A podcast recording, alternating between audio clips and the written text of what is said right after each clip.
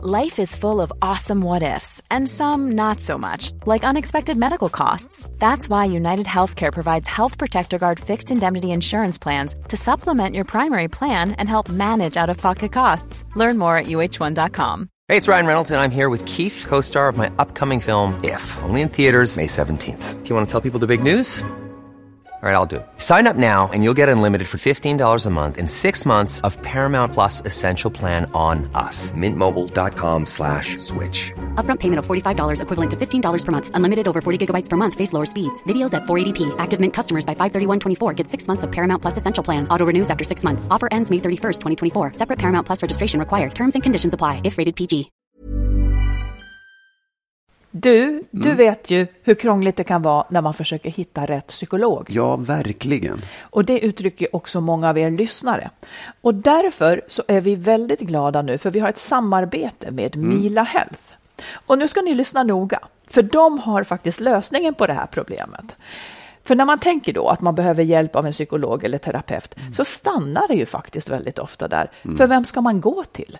Eh, Det är liksom omöjligt att veta och hitta rätt Ja, ja, jag. det är helt omöjligt. Men det här, det har Mila gjort ett stort jobb med. Och det är helt gratis för dig. Mm. För om du går in på deras sajt och så väljer du knappen matchas direkt. Så får du sen kryssa i och svara på vad du behöver hjälp med. Och det kan vara ångest, det kan vara relationen, det kan vara personlig utveckling eller missbruk och så vidare. Precis. Och genom dina svar så sållas sen fram sju stycken legitimerade psykologer och psykoterapeuter som har erfarenhet av just det du vill ha hjälp med. Och de namnen kommer då sen som förslag i din mail med info och bild så kan du läsa mer om dem. Och Mila, de har över 400 terapeuter Ja. i sitt nätverk. Så det finns ju absolut den kompetens som just du behöver. Och hela den här matchningsprocessen är alltså gratis och helt anonym och utan krav på något alls från dig. Och sen då, när du eller du och din partner, för man kan välja parterapi också, när du är redo för ett besök så tar du kontakt med någon av dem som har valts ut för just dig, som du kan träffa digitalt eller fysiskt. Exakt. Så du som skulle må bra av stöd men har haft svårt att komma vidare. Gå in på milahealth.com redan idag och testa den här matchningen så hjälper de dig till rätt hjälp. Det är genialt. Och Mila stavas M-E-E-L-A som ni vet. Ja. Och vi rekommenderar verkligen det här. Gå in på milahealth.com. Tack Mila! Tack! Skilsmässopodden är en podd om bättre relationer och om separationer. Vi har också skrivit en bok som heter Lyckligt skild. Du hittar den i bokhandeln och på nätet.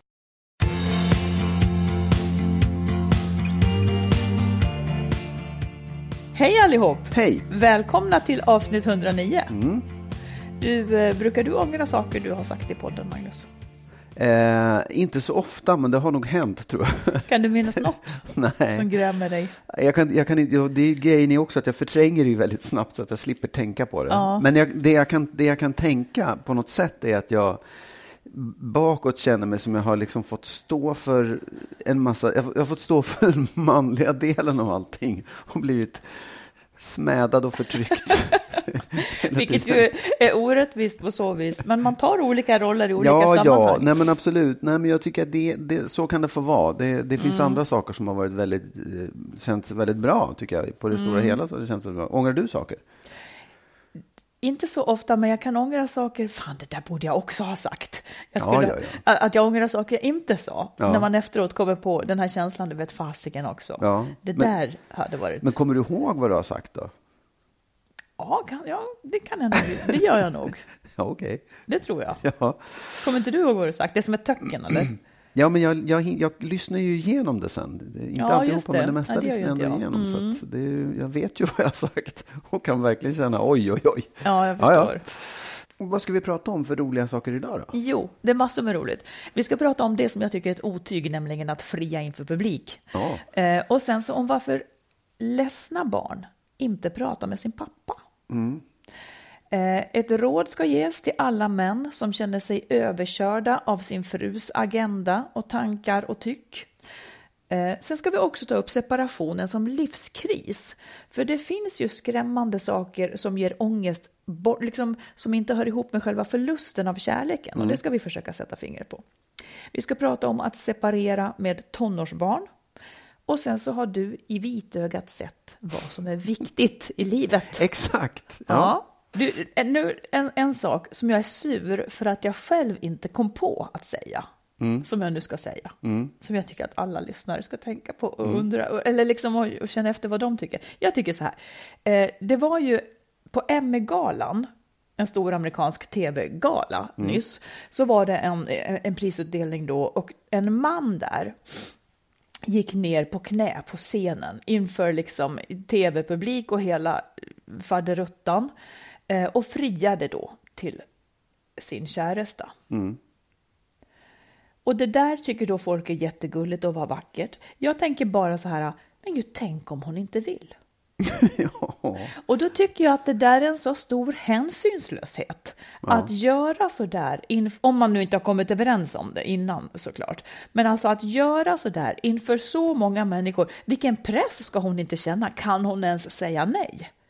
Ja, alltså, ja, jag tycker att det är helflängt. Jag tycker att det är nästan kränkande att göra på det sättet. Ja. Nej, men det, därför att det, är det jag tycker, det, jag tycker det, det är en jätteprivat sak. Det är som att man ska liksom ta upp ett gräl eller bestämma liksom de mest privata frågorna inför eh, hela Ja, världens men samlade vet du vad det ögon. då också är? Det som också stör mig, det är att han då, jag vet inte exakt han, men män som gör så där tänker att jag ger henne det finaste hon kan få nu. Ungefär som att alla kvinnor har drömt om just det här. För mig är det en mardröm, det ska sägas. Och tänk på det ni män, att det kanske inte är varje kvinnas dröm. Men det är ju din tolkning av det, för det kan ju lika gärna vara så här, "Hå, jag har ingen aning om hur hon svarar, men om jag, om jag pressar henne inför en massa människor så kommer hon att svara ja. Ja, det är det som är min tolkning. Nej, det var inte det du sa. Vad menar du? Nej, men att det, han är livrädd för att hon ska säga nej. Ja. Inte att han ska ge henne det finaste han har, utan snarare han är det rädd för att hon ska säga andra nej. Och precis. liksom men han kommer ju undan med, för jag tänker också att han kanske tvingar henne att säga ja, men han kommer ju undan med det eftersom han kan gömma sig bakom tanken att Åh, det här är alltid fint. Ja, ja det, det får stå för dig. Vad står, säg vad Nej, du men står jag bara för menar då. så här, ja, det låter som, det, det, det är ett sånt liksom bakvänt resonemang på något sätt, att han, att han skulle göra det utifrån att, att han tycker att det är så fantastisk och det det finaste han kan ge. Jag skulle snarare säga Nej, att han är säger rädd. att han kanske, ja, jag sa ju Ja, det ja. också. Han Okej. är rädd, Ja. men en människa som, som är rädd, då, då har han det här schablonen att gömma sig bakom. Mm. Nämligen att det här tycker alla är fint om jag gör. Ja, ja. Han kanske är jätterädd att hon ska säga nej och därför liksom utnyttjar han det här tillfället. Mm. Okej. Ja. jag, Tänk om jag skulle det- fria till dig i podden. Ja, ja du, du kan ju bara stänga av. Ja, det kan du göra. Men ja, det där nej, var men det, direkt helt, det där är ju helt knasigt att göra det offentligt tycker jag. Sluta Ja. med det genast Ja, allihopa. Gör det är väldigt vanligt att man gör ens. det och så ska det tas som ett tecken på Ja. något som otroligt romantiskt. Ja, Jag dumt. skulle faktiskt, jag längtar tills den kvinna som råkar ut för det i direktsändning säger du, jag måste tänka på det här. Jag är inte så säker. Jag tycker om dig, men jag är inte helt säker. Ja. Det är ju svaret ofta. Ja, absolut. Även om man sen då skulle säga ja där, så när man kommer hem så får man ju bara utdela en örfil och säga gör aldrig det där igen. Nej, verkligen, det kommer man nog inte att göra. Nej, om, det, nej, om det är så. Ja. Du, var, vi måste prata om det här också. Det kom ju ut en undersökning eh, från KP, eh, en tidning som barn läser, barn och Ja. ungdomar. Eh, de har gjort en undersökning och frågat barn i åldrarna 8 till 14 år. Ungarna har fått svara på frågor om sitt liv och på frågan som löd så här. Vem vill du helst prata med när du är ledsen? Så svarar 46 procent av dem säger mamma. De vill helst prata med mamman när de är ledsen. 22 procent säger en kompis. 17 procent säger ingen alls. Och bara 7 procent säger pappa. När de är ledsna så är det bara 7 procent som väljer pappa. En reflektion. Tack. ja, det är ju... Alltså, Hur ska man tolka det? ja, jag vet inte. Det är, det är klart man kan tycka på åh, vad sorgligt att det inte är 46-46 där. Att det inte är jämnt mellan mamma och pappa. Men det faller sig ganska naturligt på något sätt. Jag, jag tycker liksom att det, det är ju... Man, man är väl närmare sin mamma känslomässigt redan Jo. från början. Ja, det- och om man då ska säga helst, alltså så här, vem, vem vänder du dig helst till? Ja, mamma. Sen vänder jag mig till pappa. Det, det fanns ju inte med i svaret. Men, men jag kan tycka att det Ja, det kanske inte är så konstigt egentligen om man tänker efter. Nej, kanske inte, men det, det, är i alla fall ett tecken på att det här som vi då pratar, liksom den här jämställdheten, att man, alltså ska man tolka det som att mamma och pappa inte är lika viktiga då? Förstår du? Jo, absolut. När man då, är ledsen ja, visst, till men exempel. Då, ja, men då kan, om man vänder på det så här, så vem, vem, vem frågar du om du behöver praktisk hjälp? Ja, då kanske det ser Ja, helt precis. annorlunda ut. Då kanske det är Precis. Mm. pappa övervägande och bara 3% på mamma. Eller vem. Alltså det, det beror ju på. Just, just det känslomässiga är ju frågor som man oftast vänder sig till mamma för, för att man är närmare där. Liksom, för att man Ja, har, men när du säger för att man är närmare, varför, Ja. varför har det blivit så då? Men Då har ju du också förklarat att det handlar om att man ammar och växer upp. Vända mina ord emot Ja, men jag tycker du har sagt det också, att man har jo, det där jo, Jag har inte sagt vad jag tycker du ska säga ditt. Ja, nej men jag, så här, om jag, om jag, jag kan ju bli så här och hjälpa ligen och tänka på mig själv. Och då tänker jag så här att ja, mina barn vänder sig nog också till sin mamma för känslomässiga frågor och det tycker jag är helt normalt. Helt, eller helt Jo, normalt, jag jag tycker det är helt okej. förklaringen. Jo, förklaringen är att de är närmare henne, kanske för att amning och första tiden och hon är mjukare än vad jag eller jag har ingen aning. Jag, jag, jag tycker inte det är, är så konstigt. Jag tycker det är, det är bra att de har någon att vända sig till. Så tänker jag. Ja, Hur tänker du? nej men jag tänker kanske, eller jag, jag, jag, jag, om jag låter bli att tycka något och bara läser siffrorna och tänker varför blev det så där, så tänker nog jag också att det kanske är så att från att man är ett spädbarn, när man ammar eller, eller liksom kommer ifrån mammans kropp, så förknippar man tröst med mamman. Och att det kanske är det som då lever kvar. Sen kan jag tycka att det kanske är lite sorgligt lite att bara 7% kan tänka sig liksom att gå främst till pappan. Men fine. Ehm, Ja, det, det är ingenting att lägga några värderingar i mer än att säga att jaha, så där är det. Och det var lärorikt att veta tycker jag. ja och, och jag, sen, jag tycker också att man skulle liksom vilja tränga lite djupare i det där och höra hur många är det som ändå känner att de har en, en eh, känslomässig kontakt med sin pappa, att de kan prata om problem överhuvudtaget, även om de vänder sig till mamma först. Liksom. Ja, för här var det när man var ledsen som svaret För är. det tycker jag, är, det tycker jag skulle ge ett, ett, liksom, en tydligare bild av hur pappor generellt är. Mm, precis. Och, och det skulle jag vilja veta, liksom. hur upplever barn och ja, sådär. Hur, Kan du kolla till nästa gång om, om det finns i undersökningen? Ja, absolut, det kan jag. Mm. nu skulle jag vilja ställa en fråga till dig. Ja, Du som är ex- expert på manligt och kvinnligt. eller hur? Ja, nej, men så här, många män, och det tycker jag har läst i mejl som har kommit in till oss också. Många män upplever sig som att de är lite så i bakvattnet när det gäller att definiera hur en relation ska vara, hur man ska ha det i hemmet, hur man ska vara mot varandra. Hur, vad- kvin- du menar att kvinnan Ja, bestämmer? därför att kvinnan får bestämma. Liksom. Det är oftast hennes eh, idé som får gälla i hemmen om hur en relation ska vara och sådär. Mhm. Vad är ditt råd till män som känner det här? Som jag till exempel. Gör ja, du det? Det var två olika frågor då tycker Ja. jag. Det, ehm, du menar män som känner liksom att hon bestämmer Ja. och inte är nöjd typ? Eller? Ja. För annars vore det inget problem. Ja. ja, om jag då går på det jag ser framför mig när du säger sådär, så tänker jag att det är vad männen ska göra för att komma ur det läget. Det är ju att absolut, vad är det nu då? Jag trodde du skulle säga det är bara att göra som hon säger. Ja, just det. Det var väl en idé. Ja. Nej, men det, ett, jag, jag blir upprörd här nu när jag tänker på det här, Ja, för ja, det här är faktiskt en grej. Nej, men ett, att inte lova mer än vad man kan hålla. Om man lovar mer än vad man kan hålla så kommer man alltid att få någon som är arg på en. Det är ingen konstig matematik, så det, det är mitt råd. Lova inte mer än du kan hålla. Det vill säga, du ska heller då inte säga ja på reflex. För ingen, det liksom, ingen blir glad av det i längden om du inte utför det här. Eh, det kommer liksom i kappen.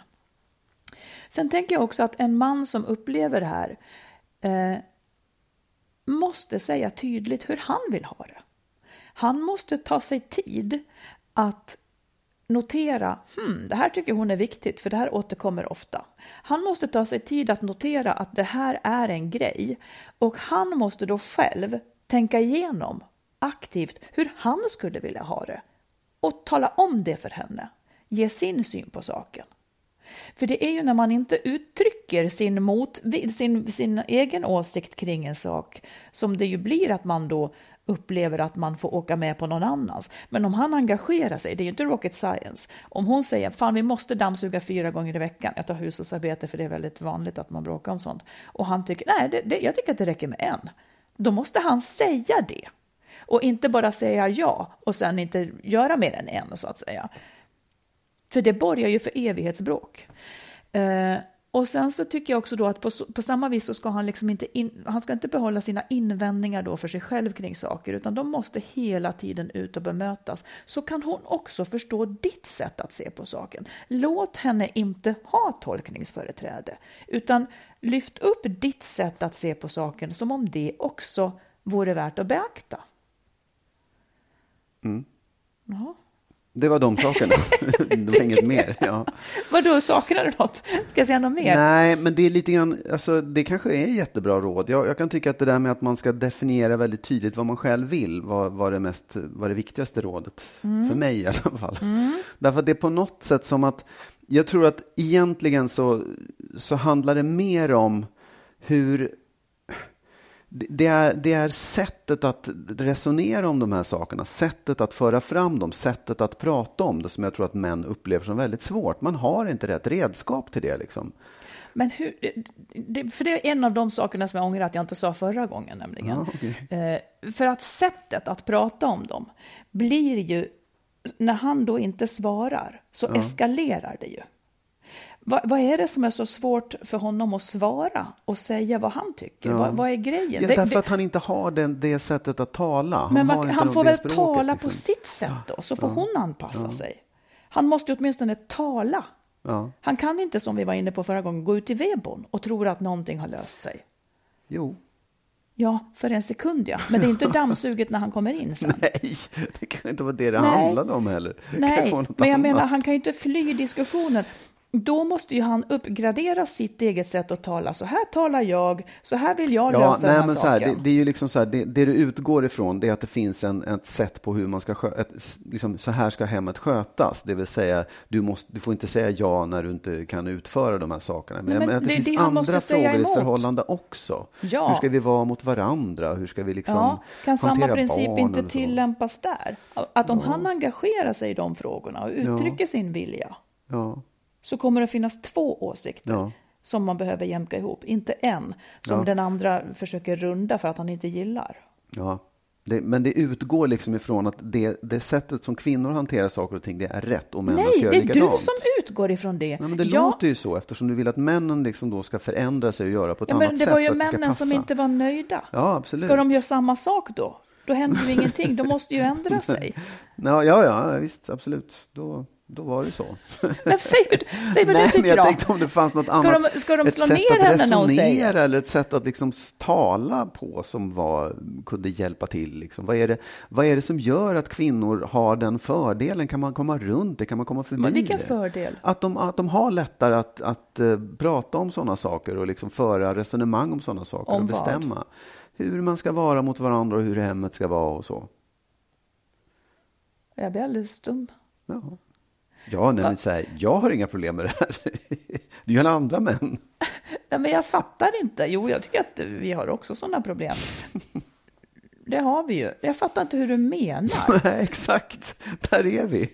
Du fattar inte hur jag menar. Nej. Nej. Ska jag, men måste inte du förklara dig då? Jo, absolut. Men För så här, att jag ska många förstå. män, jo, jo, visst. Många män har inte de redskapen. Du menar att de inte har, när du säger nej, redskap, nej, vad menar det, du? Den, de har inte orden. Det sättet att resonera om dem. Man blir ofta lätt överkörd i sådana här resonemang. Men de kan vara, för, men du menar, ja, men du menar de kan vara företagsledare, de kan ja, vara absolut. idrottsledare, oh, ja. allt det här ja, av tradition. Men de kan alltså inte prata hemma? Nej.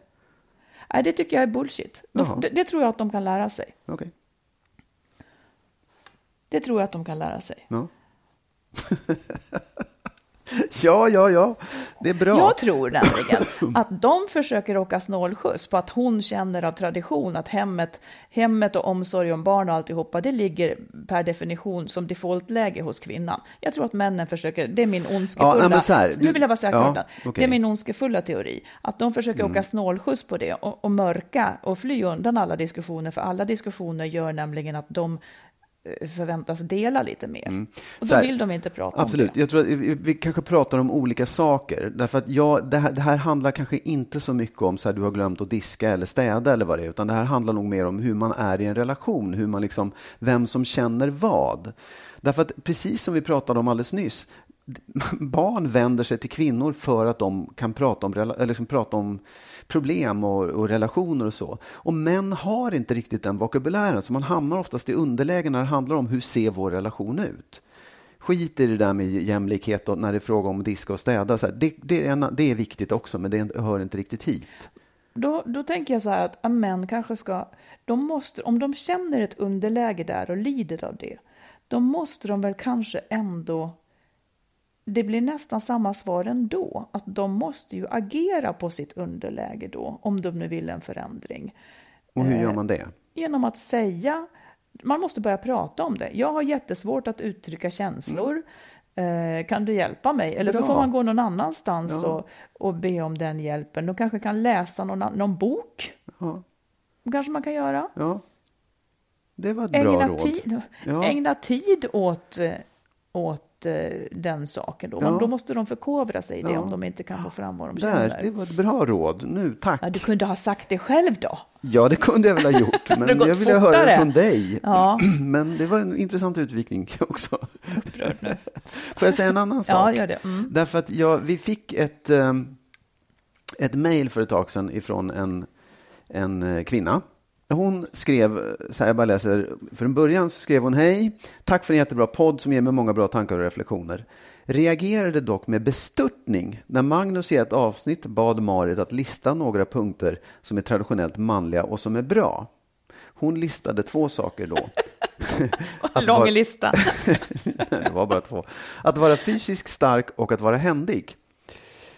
Det här blev hon lite bestört över och, och liksom tyckte så här, det, det är ju inte det som är... Det, hon hade sett andra oerhört positiva saker som hon tyckte då, apropå det här med liksom hur man resonerar och tänker. Dels då så tyckte hon att hon upplever kvinnor i, i umgänget som påträngande och alldeles för nyfikna och att nyfikenheten snarare handlade om, om så här kartläggning av privatliv än att man var genuint intresse, äh, intresserad. Medan män hade ett helt annat, eh, liksom, ja, de var inte lika på. Det var lättare att prata med män av det skälet. För att de inte snokade lika Ja, för mycket. att det, hon upplevde det inte som att de snokade så mycket. Och sen tyckte hon också att män var, eh, hon hade problem, hon ältade saker och när hon ältade med kvinnor så bara fortsatte de att älta medan män var mer så här, ja, ja, ja, liksom kunde släppa det där lite grann. Vad säger du om det? Ja, men jag kan tänka att det stämmer. Ja, Jag själv är ju en kvinna som gärna kartlägger för att jag är så nyfiken. ja, Jag frågar ju gärna för mycket för många. Eh, Eller de svarar ju och sådär, så jag vet inte om det blir för mycket. Men, men jämfört med andra så frågar jag jättemycket, det tror Ja. jag. Och jämfört med män frågar jag jättemycket. Jag känner några män som frågar jättemycket också. De tycker jag är jätteroliga. jaha. Där ser man. Ja, ja. Nej, men ja. Nej, men jag förstår henne. Jag Ja. förstår henne. ja.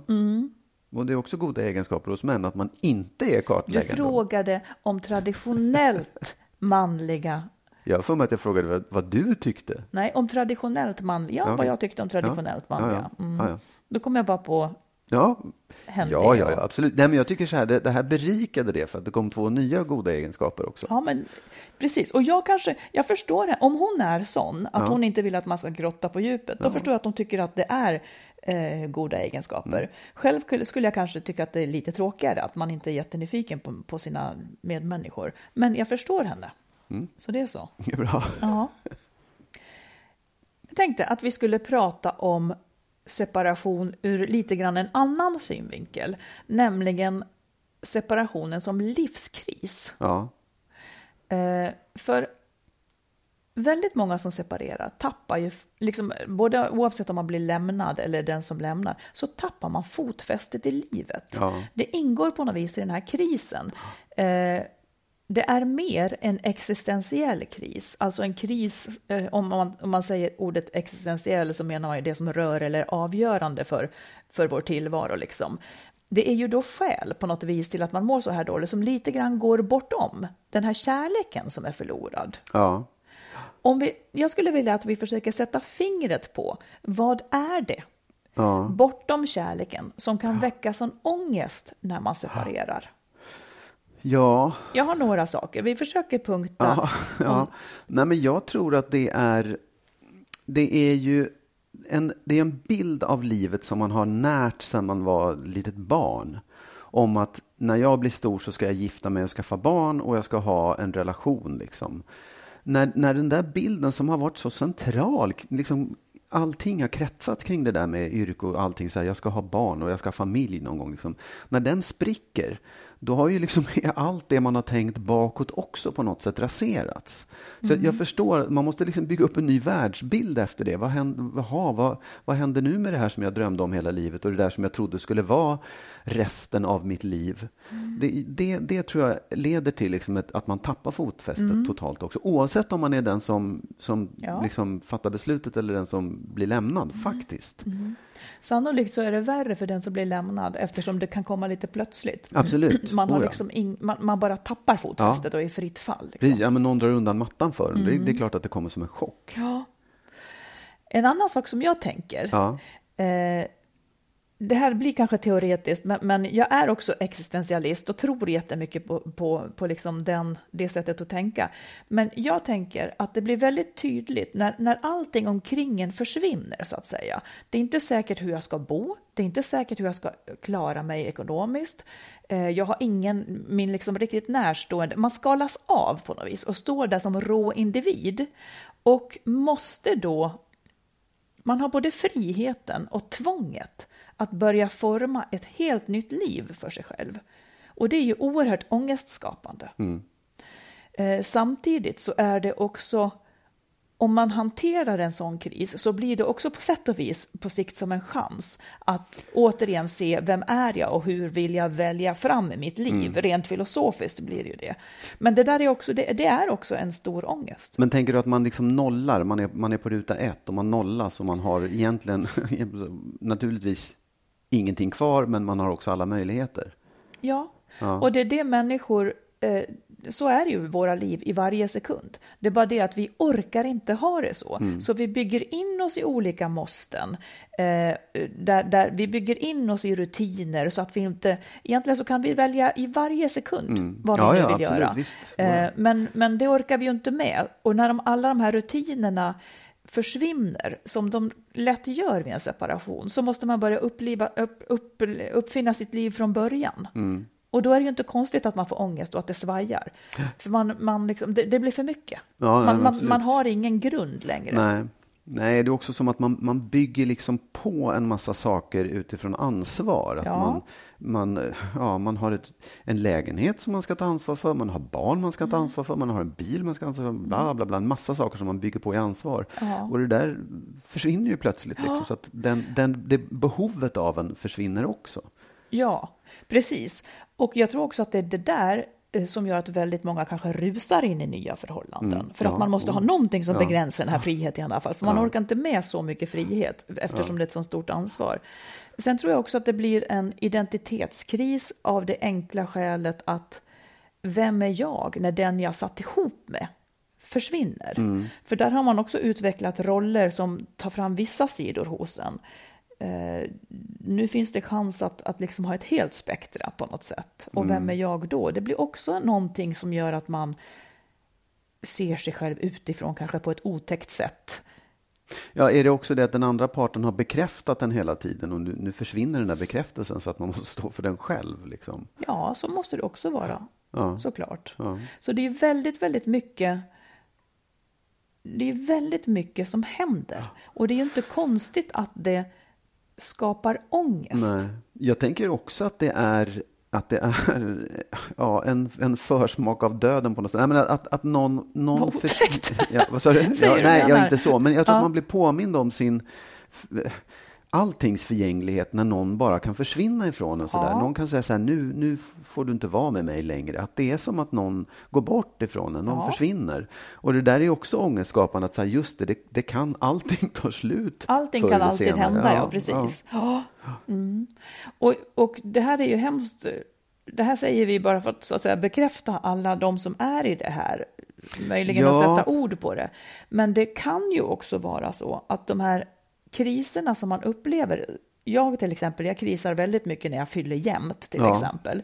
Eh, av Och existentiella varje skäl. nyår också. Mm. Och varje nyår har jag också en kris. Ett år mindre kvar att leva, tänker jag då. det är muntert. Ja. Det är en munter afton för mig. Nej, men de kriserna tycker jag också, liksom en sån här sak, att man också kan ta vara på genom att man får en påminnelse. Ångesten blir en påminnelse om att man kan styra om sitt liv. Varje nyår tänker jag då, hur vill jag att mitt nästa år ska vara? Har det här varit ett år som går hand i hand med vad jag innerst inne vill, liksom? eller innerst inne kan och förmår just nu? Så jag ser ju det här också som en jättechans till utveckling och en jättechans till att leva ett mer gynnsamt liv också. När man väl har orkat ta sig igenom det värsta. Ja, nej men jag, jag tänkte också på det när du, när du presenterade allt det här, att man pratar om livskris, eh, separation. Att om, om man, om man är, är lite vidsynt, om man bara vågar tänk, testa tanken att en separation är på något sätt kanske slutet på en livskris också, eller, eller liksom vägen ut ur en livskris. Den som fattar beslutet tänker nog att jag har haft en stor kris, jag måste göra det här för att komma vidare. Ja, för att man inte har haft det ett bra i förhållandet. Nej, precis. just det. och det är klart att för den som, lämnar, den som blir lämnad så låter det här inte alls särskilt roligt. Men om man kan tänka på det på det sättet också, att det var ju faktiskt inte bra. Ja, Det, det. det, det här, det, även om jag upplevde det som bra så upplevde min partner som, som olidligt eller tillräckligt olidligt eller så dåligt så att den träffade någon annan. eller helst. Så, att, så att i förlängningen, om jag bara kan liksom ta mig igenom det här så är det också ett, ett avstamp eller Ja. liksom någonting som Precis. kommer att leda mig vidare i livet. Bra eller dåligt, men, det, men det kommer gå vidare. Liksom. Jag känner ju av, åtmin- jag gjorde det mycket mer förut kanske, men varje gång som jag till exempel byter jobb eller någonting, varje gång som jag ska någonting som kräver lite mer av mig än vad jag tidigare kunde, när det är ett glapp där, så känner jag förändringsångest.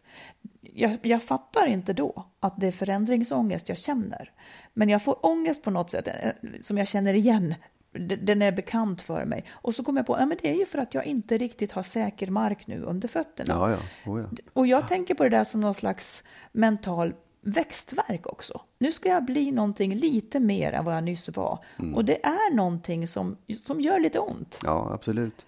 Det, visst är det så. Och Sen, sen kan man också tänka att det är ju det är ju inte helt lätt att samla ihop sig i de där lägena. I det där när du står där och har din förändringsångest och känner bara, men hur ska jag klara det här?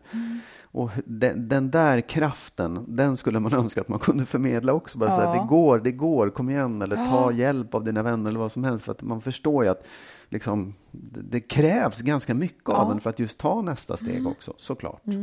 Och ofta är det ju det, ett steg i taget bara. Ja, eller ja, och bara göra, bara fortsätta. Liksom. Cool fact a crocodile can't stick out its tongue. Also, you can get health insurance for a month or just under a year in some states. United Healthcare short term insurance plans, underwritten by Golden Rule Insurance Company, offer flexible, budget friendly coverage for you. Learn more at uh1.com. Quality sleep is essential. That's why the Sleep Number Smart Bed is designed for your ever evolving sleep needs. Need a bed that's firmer or softer on either side? Helps you sleep at a comfortable temperature? Sleep Number Smart Beds let you individualize your comfort so you sleep better together. JD Power ranks Sleep Number number 1 in customer satisfaction with mattresses purchased in-store. And now, save 50% on the Sleep Number limited edition Smart Bed for a limited time. For JD Power 2023 award information, visit jdpower.com/awards. Only at a Sleep Number store or sleepnumber.com. Hold up. What was that? Boring. No flavor. That was as bad as those leftovers you ate all week. Kiki Palmer here, and it's time to say hello to something fresh and guilt-free. Hello Fresh. Jazz up dinner with pecan-crusted chicken or garlic butter shrimp scampi. Now that's music to my mouth. Hello Fresh. Let's get this dinner party started. Discover all the delicious possibilities at hellofresh.com.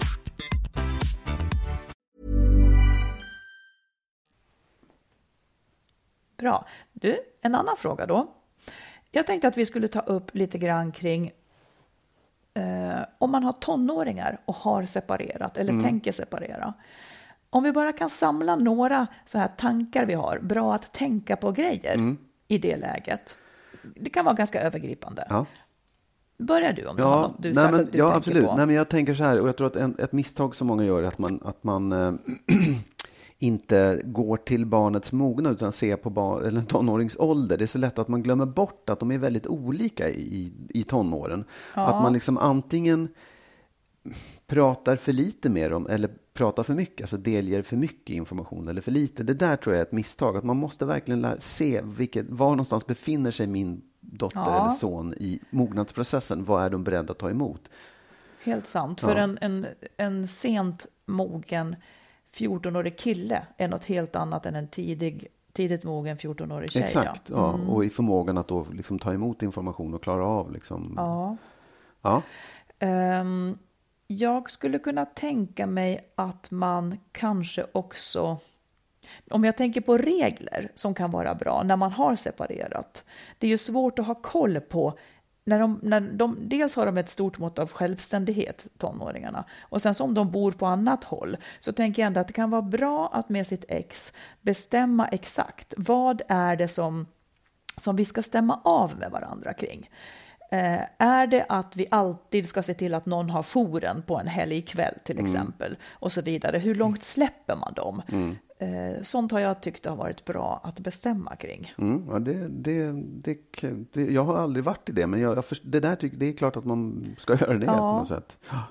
Och för mig gick en jättegräns när den yngsta då blev 18. Ja, Eh, Det var som att det fanns ett formellt så här att innan dess så var vi alltid någon av föräldrarna i stan ifall Ja. det hände. Men någonstans måste man ju släppa det. Så nu, nu kan båda två vara utanför stan till exempel. Men man vet alltid vad Ja, ja. man försöker ha kontakten då. ja, nej, men det, ja, precis. Det där är också en fråga då om liksom, när man pratar om myndighetsålder, när en person är 18 år, då är den ju myndig och kan bestämma själv. Ja, men den, den förändras ju inte över en natt. Exakt, det är det jag menar. Så Mm. återigen det här med liksom vilken mognad har den här personen. Liksom. Precis. En sak som jag tänker på det är att man också måste vara lite vaksam med tonåringar, framförallt i puberteten, om man antingen håller på att separera eller lever i en, liksom, har separerat. Att man, att man inte tappar bort dem, för det är så lätt att man som i puberteten drar sig undan från sina föräldrar och det väl, ska man ju göra, men kanske inte för mycket. Jag tror att man måste liksom hjälpa eh, ungdomar, barn att, att öppna upp sig lite grann och inte släppa dem för snabbt. Ja, och i det där läget när man, när man själv kanske går igenom en jobbig separation då, så, så har man fullt upp med sig själv och då blir det kanske extra lätt Exakt. gjort att man hoppas att ungen mår Ja, bra för att det ser, det ser inte ut att vara Precis. Mm. kris.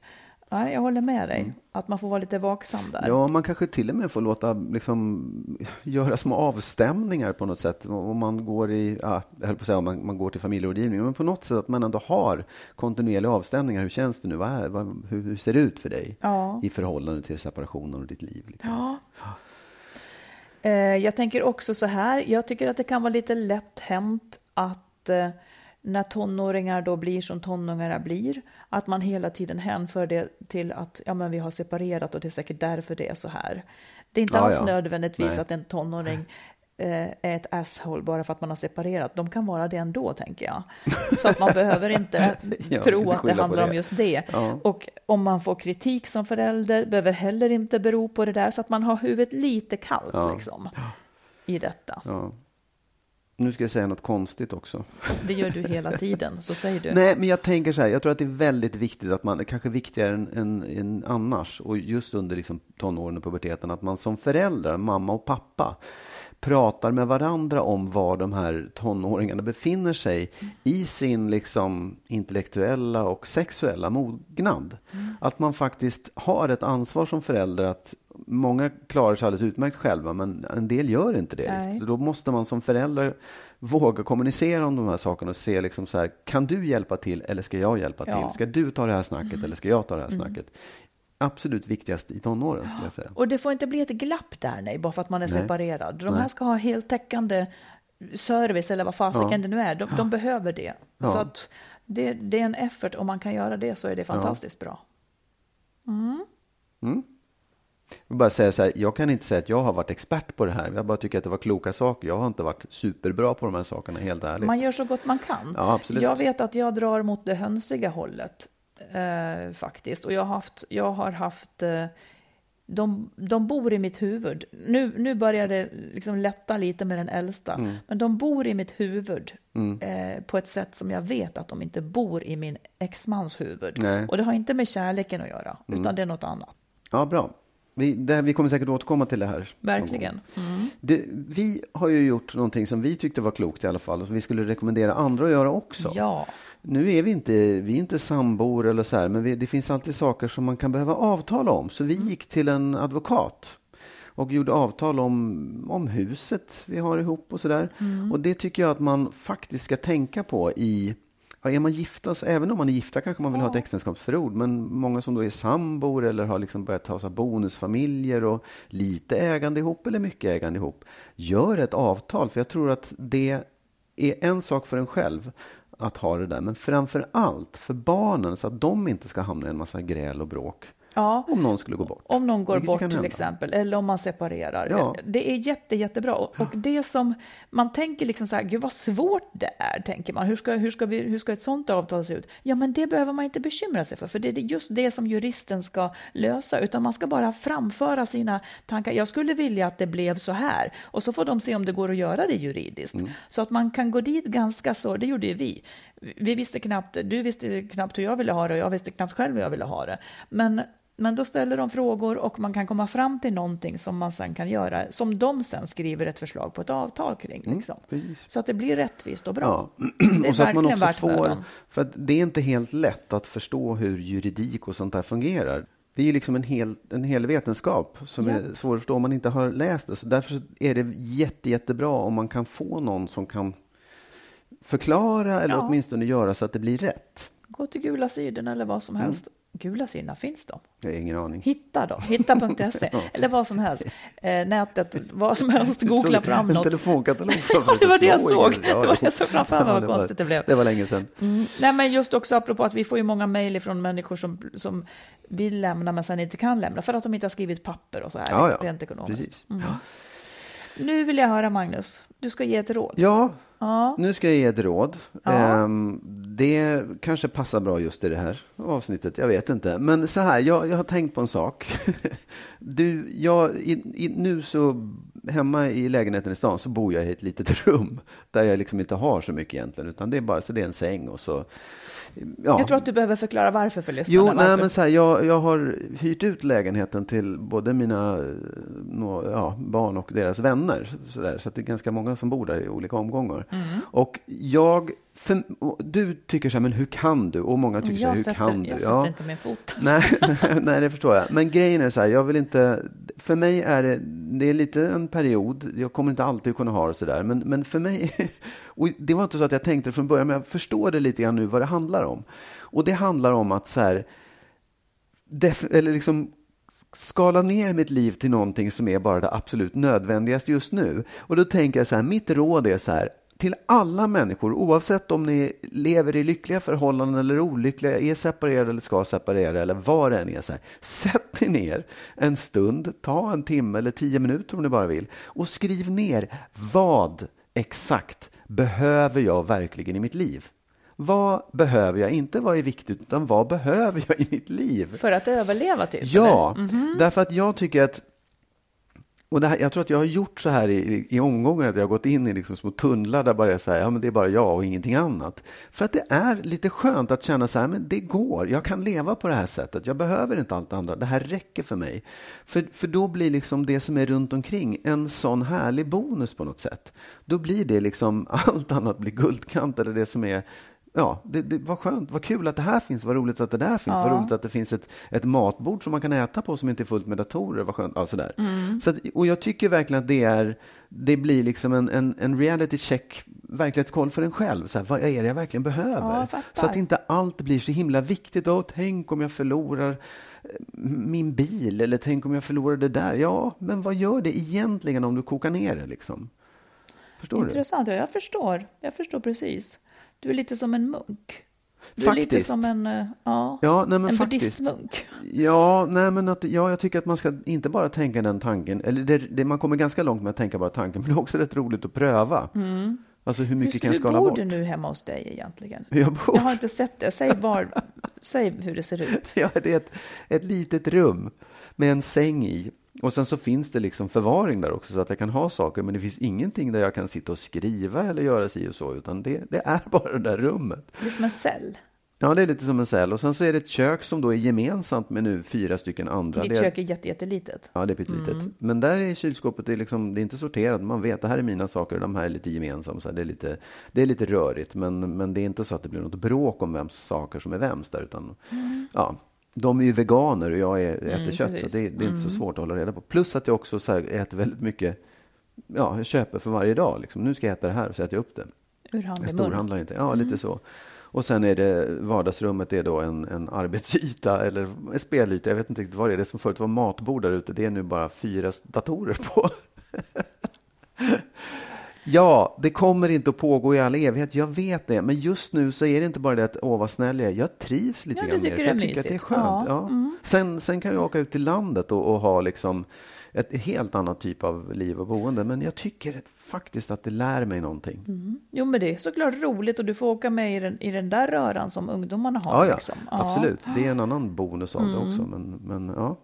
Okej, man ska, ditt råd är man ska skala ner, eller man ska tänka efter vad exakt behöver jag för att klara mig. Ja. Så blir resten, så, det kanske också väcker lite, lite tacksamhet för det som man har runt omkring som Ja. man egentligen inte skulle behöva. Och det minskar ens skräck kanske. För Exakt, att, ja. Mm. och det kanske är det viktigaste av allt, att det minskar en skräck för att förlora saker och ting. För att det, det, den skräcken är inte bra. Liksom. Den, är, den är aldrig bra, utan så här, det, det ska gå i alla fall. Mm. Då tycker man också så mycket mer om det man har.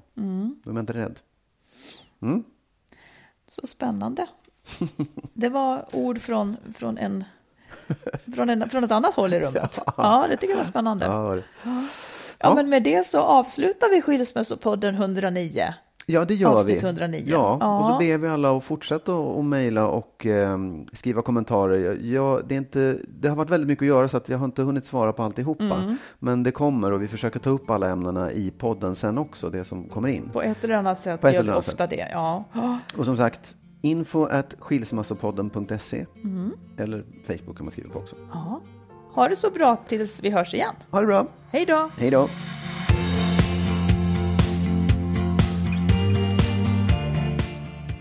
Skilsmässopodden produceras av Makeover Media. Och vår bok kan du köpa i bokhandeln och på nätet. Och boken heter Lyckligt skild. Hitta den kloka vägen före, under och efter separationen.